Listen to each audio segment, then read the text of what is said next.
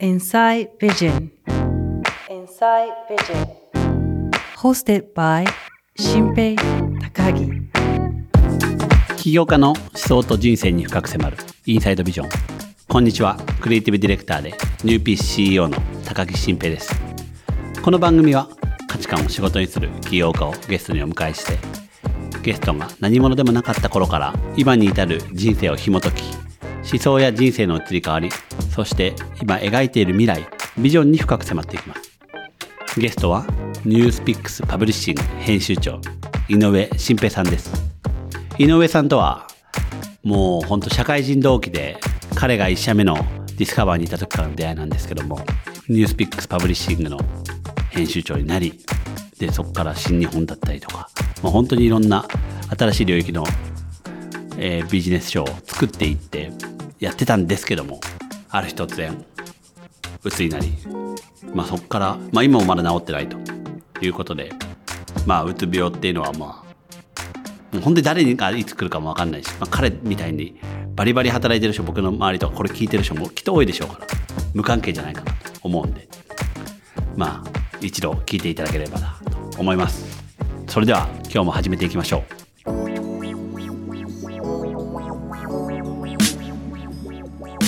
ちょっとじゃあ簡単に自己紹介してもらってもいいですか？あのびっくりしてなんかこういうのって大体あの最初ここから入って井上さんに自己紹介振るんでみたいなあるじゃないですか。ああ台本みたいな。気づいたら高木さん喋ってなんかもう録音の人も録音モード入ってて それがなんか高木さんらしい。本当にアドリブでやってるんで毎回。すげえなと思って、い、やなんか感激してますえっと NewsPicks Publishing ってっていう、まあ、 NewsPicks っていう、まあ、ソーシャル経済メディアがあるんですけど、えーそのアプリとかがメインで使っていただいてること多いですかね。そこの書籍部門本出してるんですよ。そこの編集長をしてます井上慎平と申します、まあ、僕まだ若干諦めてないんで葬ってないんですけどあの あの歌垣さんがビジョニングを掲げてる時にぜひ本作らせてくださいって言ってでもそれも急に打ち合わせできなくなりましたっていうのが僕そこでうつに、まあ細かく何回か働けなくなっては戻りみたいな。でも繰り返して最終的にもうそこを踏み外したみたいなので長期休みに10ヶ月入ったっていうのが、多分2年前1年前ぐらいかな復帰して1年経ったんで。で今あの双極性障害っていうこれもオープンにしてるんで、えー診断が出ていて。今はどういうライフスタイルワークスタイルなんですか？まあ、障害があって大きく2つ変化があって、まあ、1つは、まあ、僕も戻ってしばらくしたら以前の僕に戻ると思ってたんですけど、まあ、それは戻ってない。あの躁うつって昔では言われてたんですねうん。双極性障害って、あんまりね僕分かりやすい躁うつね。なんかもうハッピーな時はもう地球を守るんだみたいな。でうつの時はもうダメだ死んだ方がいいみたいな。そういうタイプの躁うつじゃなくて、結構多いんですって僕みたいな。あの100%自分で頑張ってると思ってる時が実は110とか120ででそれが、まあ、僕で言うと創刊で編集長ペペから急に編集長になって頑張って2年ぐらい120%でやってきた。ツケを10ヶ月。で、まあ、今もまだ返済しきれてないというかそういう感じなんで、あのー今はまあ脳の疲れやすさが半端じゃないっていう生活なので、まあ、仕事をしてはゴロンと横になり5分休憩しまた戻りでまあ対面の時もちょっとこうやって目を見て話すみたいなことはあんまりできずなるほど。でもなんかやれてますよ。あのもちろんチームのサポート借りながらですけど。じゃあ一応復帰はしてるんですか？復帰はしてる。復帰しててもう1年経ちましたね、うん。1年ぐらい経ったら前ぐらいに戻るんやなと思ってたんですけど、まあ、戻らないなりにやれてるっていう感じですかね。なるほど、うん、いつものインサイドビジョンは結構その人生の生い立ちからこう、まあ、今に向かうまでを結構重点的に聞く話が多いんですけど、うん、ぜひちょっと井上君からはそのうつ前後の話を多分中心に多はいはい。分聞いた方が、はいはい。多分今しか聞けない話聞けると思うんで、まあ、聞いていきたいんですけどちょっとだけ過去に振り返って帰ると最初あったのはいつでしたっけ？えっ、と24歳ぐらいの時でした本当にそうですよ。あの僕がまだ前の前のディスカバーっていう出版社にいる時に。新卒入ったんですよねディスカバそうですね。ー21に、いわゆる書籍編集者として入って書籍編集をしてたんですよね。えっとねあそこというか出版社で結構いいんですけど営業から入って営業から入ってね。多分ね僕編集に憧れてなりたいって言ってたけど高木さんと会った時はまだ営業やった気がする。ああそうかも。多分確かにそういう感じだったかも、その後編集者になってっていう感じですよね。でディスカバーからダイヤモンド社っていうまた違う出版社にうん。移り、うん。でニュースピックスにっていう。でっていう。ここの1個目から2個目のディスカバーからダイヤモンド社同業種へのジャンプはそんな大したことなかったですけどやっぱニュースピックスっていう言ったら完全異業種全然違うカルチャーへのジャンプはでかかったですよね。なるほど、うん。なんかどういう本作りたいとかあったんですか？ああそうですね。そこら辺とつなげてじゃあなんでニュースピックス行ったかみたいなのを、まあ、振り返ると、まあ、結構僕理想主義者なんですよ、まあ、インサイドビジョンに出てくる人は結構そういう人多いと思うんですけど、編集者になって2年ぐらいした時にどういう本作りたいんやろうっていう時に、まあ、自分の中でパッと納得感のある言葉であこれかなと思ったのは、まあ、読まない人もいいことがある本というか。北野優雅さん、まあ、転職の思考法っていう本を作って転職って悪いことじゃないよっていう、うん。でその時はまだあったんですよね。7年年前ぐらいには転職は悪いことというか後ろめたいことみたいな、うん。でその空気感がなくなれば別にその本読んでない人にとってもうん。プラスじゃないですか、でそういう本作りをしたいなと。であとまあ、今やもう公に言っちゃいますけどそのビジネス書編集者を3年4年ぐらいしてるとなんかこう他人を出し抜く系の本がすごい多いんですよね。うん。あのまあ、今だったらチャット GPT でいかに他人より先んじるかみたいな、うん。で、まあ、それ自体はあのそういう本ももちろんあっていいしただそれだけというか割合が多すぎるのがちょっと面白くないなと思って、まあ、ダイヤモンド社で、えっと、仕事をすごいしやすかったんですけど、まあ、でもこのままじゃあかんから一人出版社をやろうって思ってたんですよ。うん。まあ、佐々木さんに誘われた、えーきっかけもあって、まあ、一人で外からやいのやいの言うのもちょっと違うなと。おやっぱなんかそのシステムがおかしい。多分その個人誰かがおかしくてこの人がいなくなれば変わるっていうような思考に僕らなりがちですけどそういうことはなくて、まあ、同じように資本主義ってみんなすごい単純化して言うけど資本主義が悪いんだみたいな,、うん。なんかそれがじゃあなくなって次のネオなんとか主義みたいなものが来れば OK みたいなことはなくてもっと複雑なんですよね現実は。うん。で中にいる人も別に悪いことをやろうと思ってあの今の悪い結果、えーが資本主義に含まれてるとしたら生まれているわけでもないし、まあ、当たり前ですけど素晴らしい成果って資本主義いろいろ挙げてますからなんかそのシステムの中に入って中から物事を見て変えていかんと多分外で一人でやっても綺麗事は言えるけどうん。自己満足で終わるなと。なんかあんまりねオルタナティブをちっちゃいもの1個作るよりもメインストリームをこうあがきながら1ミリ2ミリ動かしていく方が結果的には価値があるなっていう気がして。なるほど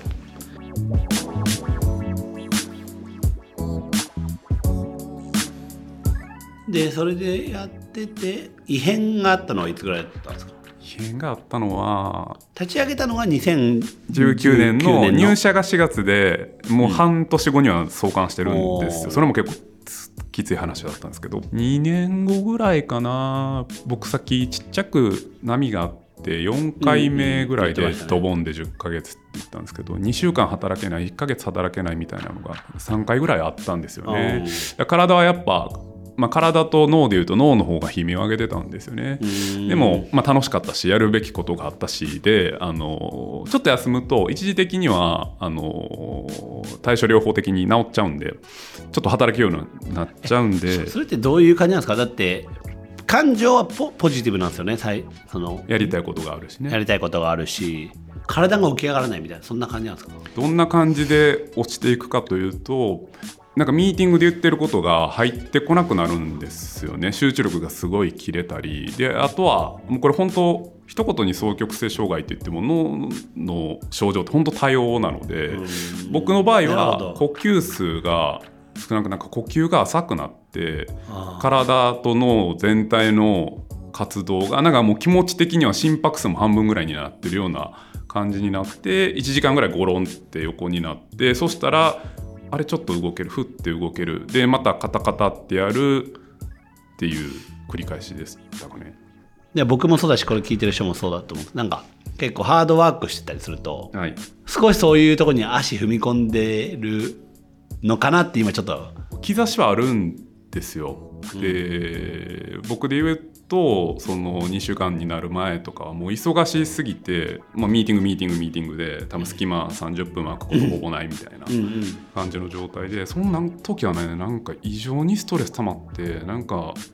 帰り道のガードレールとかみたいな金属バットでボコボコに殴りたくなるみたいなよくわかんない。えー、え酔っ払ってないのに？酔っ払ってないのに。だからあれ俺そんなに乱暴な人間じゃないのにみたいな兆しもあればただあともう一つはあれかな。あの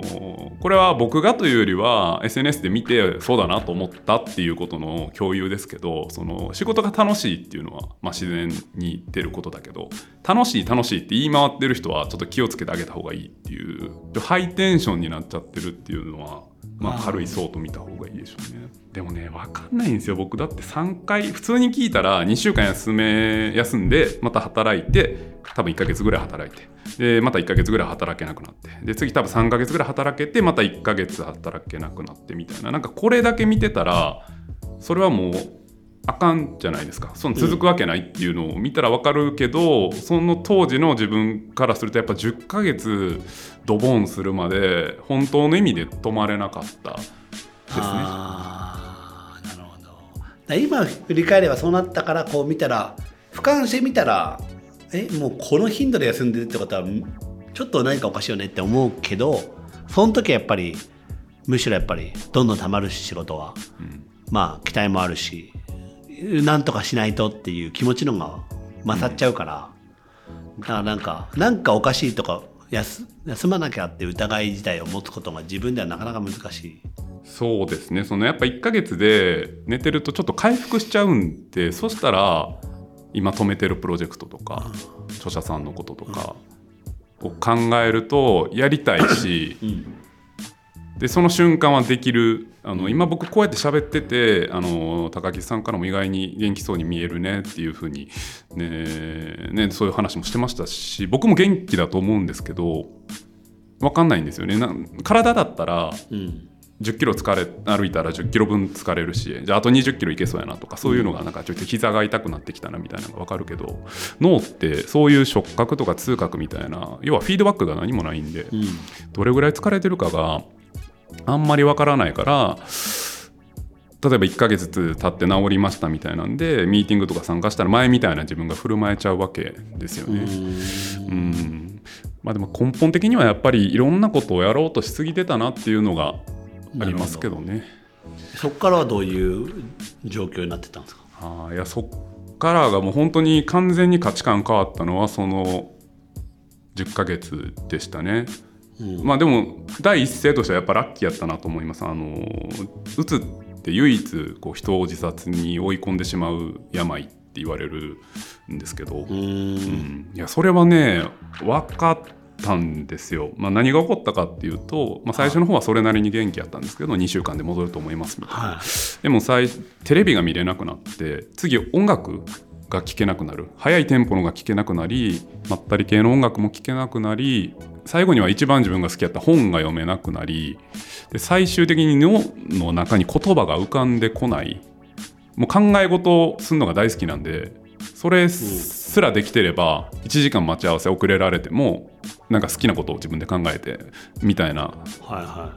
タイプの人間なんでそれができなくなった時にもう残るのはしんどいなっていう感じで時計見たら9時。うわもう本当にしんどいって見たら9時5分みたいななんかそんな世界で。いだからあの時に自殺してしまう人ってあのすごい積極的な意思を持ってっていうことじゃないんですよね。みんなとにかくこの苦しみから逃れたくって。あっていうなんかふっと。でもその時はやっぱりここでこういうことをすると後々家族がとかそういうことは考えられないぐらいまで追い詰められているんでなんだろうもう消え入りたいっていうこの存在が消えれば9時から9時5分9時10分みたいなこの世界が消えると思ってふってなっちゃうみたいな、僕はそのそこまではいかなかったけどこれがもっとひどくなったらそういう世界があるなっていうところまでは見えたんで。うん。うん、でやっぱ最終的に全部の能力がなくなって自分としてはやっぱり編集者として思考力とか文字を読む考える力って武器やと思ってたので。そうですよね。でそれがなくなってでほんまやったらね別にいいじゃないですか。人間生きてれば、うん。って思えるはずが全然思えなくってあもう俺終わったなと。なるほど。社会的にというよりはなんか純粋にその自分に価値がないって思ったんですよね。そのお仕事どうしようとかそういうレベルじゃなくて。もう存在として俺は価値がないっていうのをすごく強く思ったんで、まあ、その時は何も考えられないですけど10ヶ月のその上り坂のちょっと上からどん底の時の自分を振り返ってみたらあ俺はじゃああのまあ、僕も今も持って障害者なわけですけど他のもっと障害で僕以上にここで、あのなんだろうな仕事が難しかったりみたいな人のことを、そういう目で見てたんやなっていうなんかすごい能力差別主義者だったんやなみたいなところから能力主義って本当に正しいのとかそもそも能力って何だったっけみたいなその本当に資本主義の中での根本的な問いについて自分がもう考えざるを得なくなったみたいなところで価値観がらっと変わりましたね。やっぱ惨めっていうことを自分に対して思ってたことに気づいてなかったっていうことが多分一番大事なのかなうん、まあでもとにかく苦しかったですね何もできないということが。いやーなんか浅かったなと思いましたよね。なんかニュースピックスっていう会社に入って、まあ、以前の出版社のゆったりしたペースよりはどんどん早くもっと早くもっと遠くまでもっと大きくみたいな思考にどんどんスイッチが切り替わっていて俺は今活躍できてるし創刊も成功したしもっとすごくなれるみたいなうんなんかその傲慢さの中でポキって折れてあなんか俺すげえ傲慢やったなっていうのがやっぱ10ヶ月経たないと分かんなかったことでしたね。うんすぐ分かって良さそうなことが。それって具体的になんかどういう時感じるとかまたどういうことに関して一番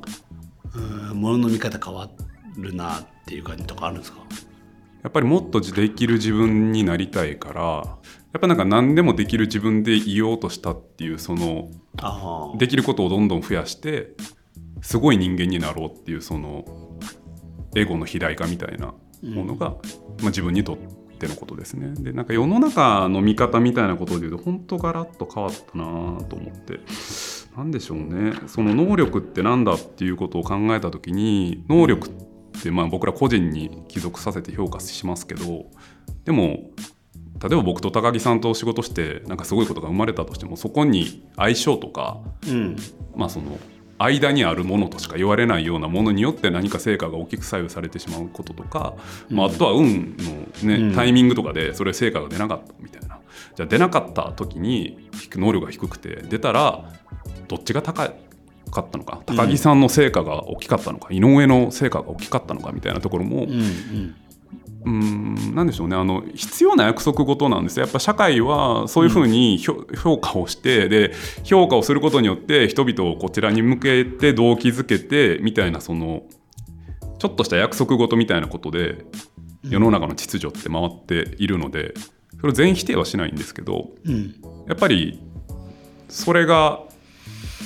約束事、まあ、いわばフィクション性の強いことなんだよっていうことはあんまり分からずになんか私はめちゃくちゃ頑張ったのに評価されへんかったとか何やったら評価が落ちたとか周りからの評価でこういうことを言われたみたいなことで自分の価値が上がった下がったみたいなのに思ってる人はすごい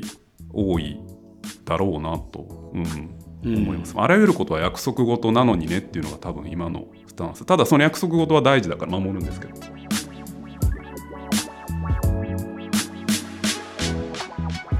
前の井上さんはこういう人で今の上さんはこういう人っていうとどういうふうになるんですか？前の井上さんはその資本主義社会の中で生きる上で、うん、自分自身をどんどん成長させる。それは会社そのもの、うん、事業そのものを成長させるっていうことと並行してるわけですけど、うん、自分自身を成長させどんどんできることが増えそうやって自分の価値を高めていくっていう価値観でした、うん、今の野上さんはこれはそうやな。仕事としてはやっぱりその作るタイプの本が少しより取りより問いによってくるみたいなところで、うん、でもそれよりも個人の井上さんとしての変化の方が大きいですね。これは僕よく普遍と固有っていう言葉で分けて話をするんですけど、まあ、何者かになりたいってあるじゃないですか。うんうん。あれって結局、まあ、誰が見ても分かるぐらいすごいみたいなよくメディアに出てるとかそういう人を指して言うと思うんですけど、うん、まあ、そっちを目指さなくなった。で固有っていうのはもう分かりやすいのが家族で夫と妻みたいなのって別にもうその僕にとって妻はすごい大切な存在ですけど周りからしたらまた全然違うその人なりの僕の妻への眼差しと関係性みたいなのがあって、まあ、友人でもそうですよね。うん、うんそっちをいかに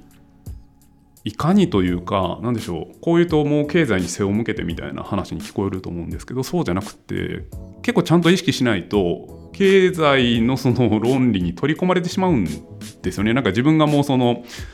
あのさっきの労働市場でどれぐらい評価されるかみたいなことが、意識しないと全てになってしまうからちゃんとその自分の固有の部分を残しておこうねっていう。一個やっぱそれを強く思うのは僕は老衰したんですよ鬱になって、うん、今も、まあ、気持ち65歳の日もあれば95歳の日もあるぐらいの感じで、うん、まあ、常に苦しみながらも、まあ、65歳やったら働けるじゃないですか、うん、それぐらいの感じで生きてるんで。で、まあ、能力を失うっていうのも結局老いって能力を失うプロセス。だそこピョンって飛び降りたんですよね僕は数ヶ月で。うん、でそこの老いを見たので今なんかその普遍的に能力を高めてみたいな前の井上さんどんどんスキルを磨いてみたいなのって、はいはい、もう絶対的に置いていくし絶対的に素晴らしい後輩たちが育ってくるし、うん、そういう時に自分の能力とか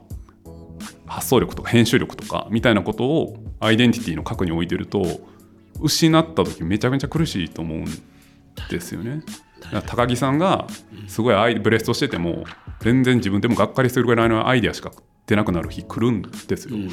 でその時にやっぱりアイデアを出せる俺が俺であるっていう感じだと辛いから、うん、うん、それもその約束事の中で会社の社長として高木さんにとってすごい大事な部分やからそれはそれで大事に持っとくんやけど、まあ、それが失われたってまあ、ここではこうやって高木新平井上新平っていう編集長、えー、社長 CEO かな？ごめんなさい。の関係で話してるけど、まあ、1個部屋を出れば、まあ、普通に同世代の友達の関係じゃないですか。うん、そうですね、うん。まあ、じじいになってもあいつと麻雀でもやるかみたいな、うん、そこが残ってれば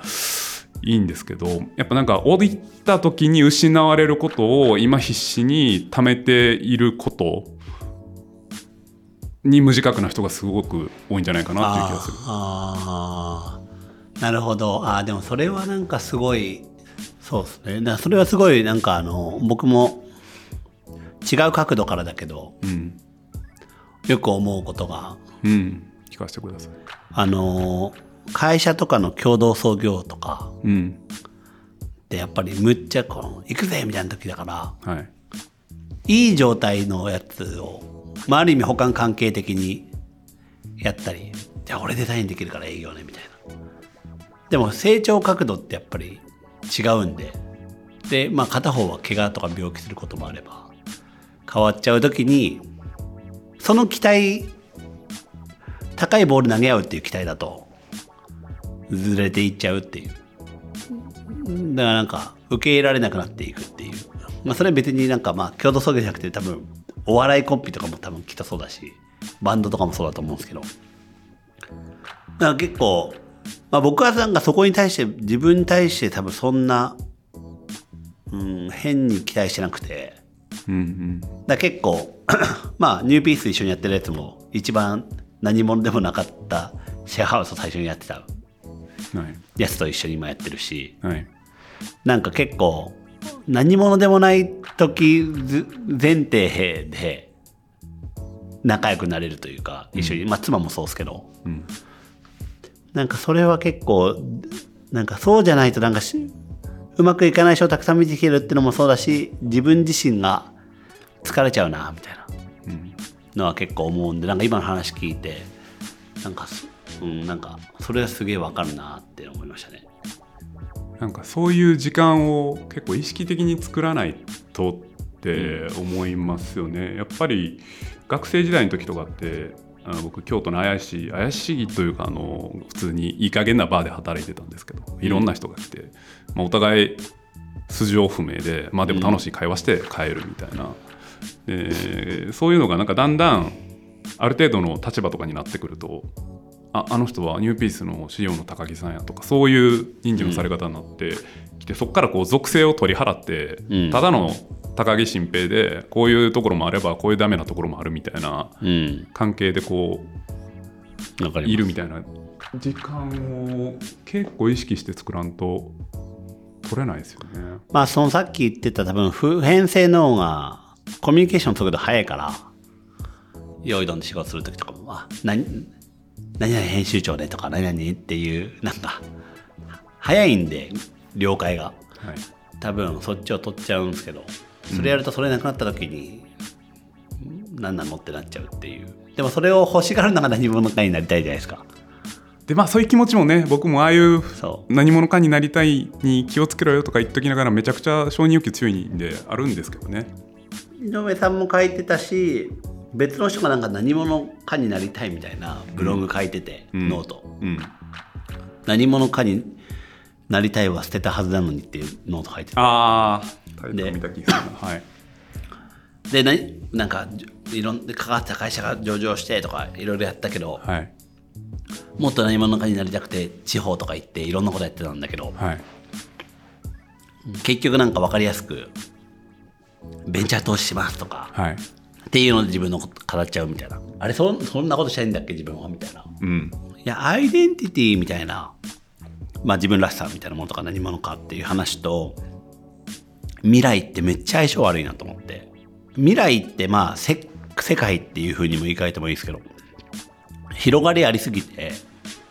地地足がつかないというかはい。上には上がいるし可能性には可能性があるし、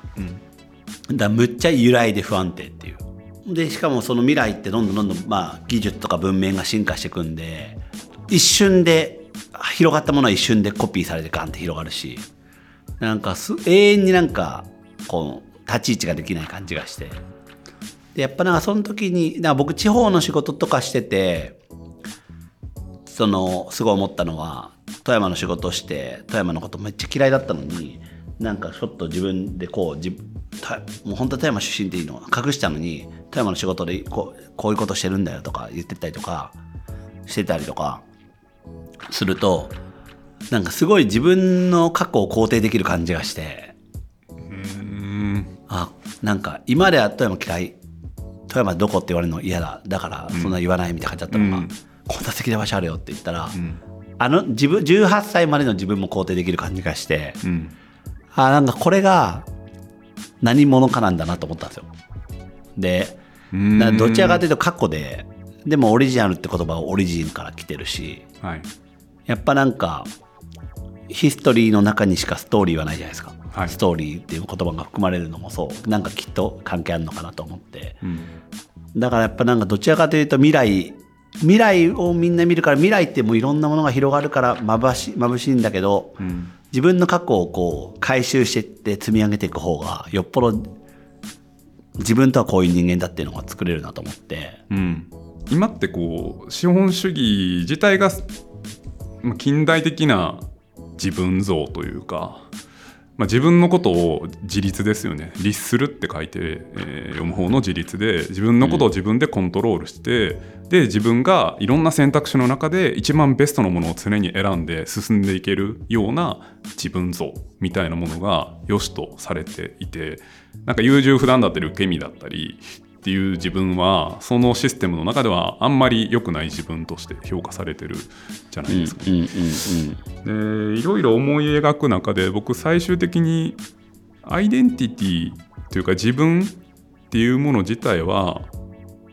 ないっていうのが今のところの仮の結論でよくその、まあ、西洋哲学に僕は馴染めなくて、まあ、東洋思想だったりあのその関係性っていうものに、うんえー力をあの焦点を当てる考え方の人にもいろいろ当たったんですけど。文人的なことですか？文人、うん、そうですね。で平野啓一郎さんの文人はすごい実用的です。あのだから自分個人っていうものに苦しんでる人は文人主義をぜひあの本読んでほしいし使ってほしいんだけど、僕はやっぱもうちょっと考え切りたくて。Inside Vision 続きは後編で。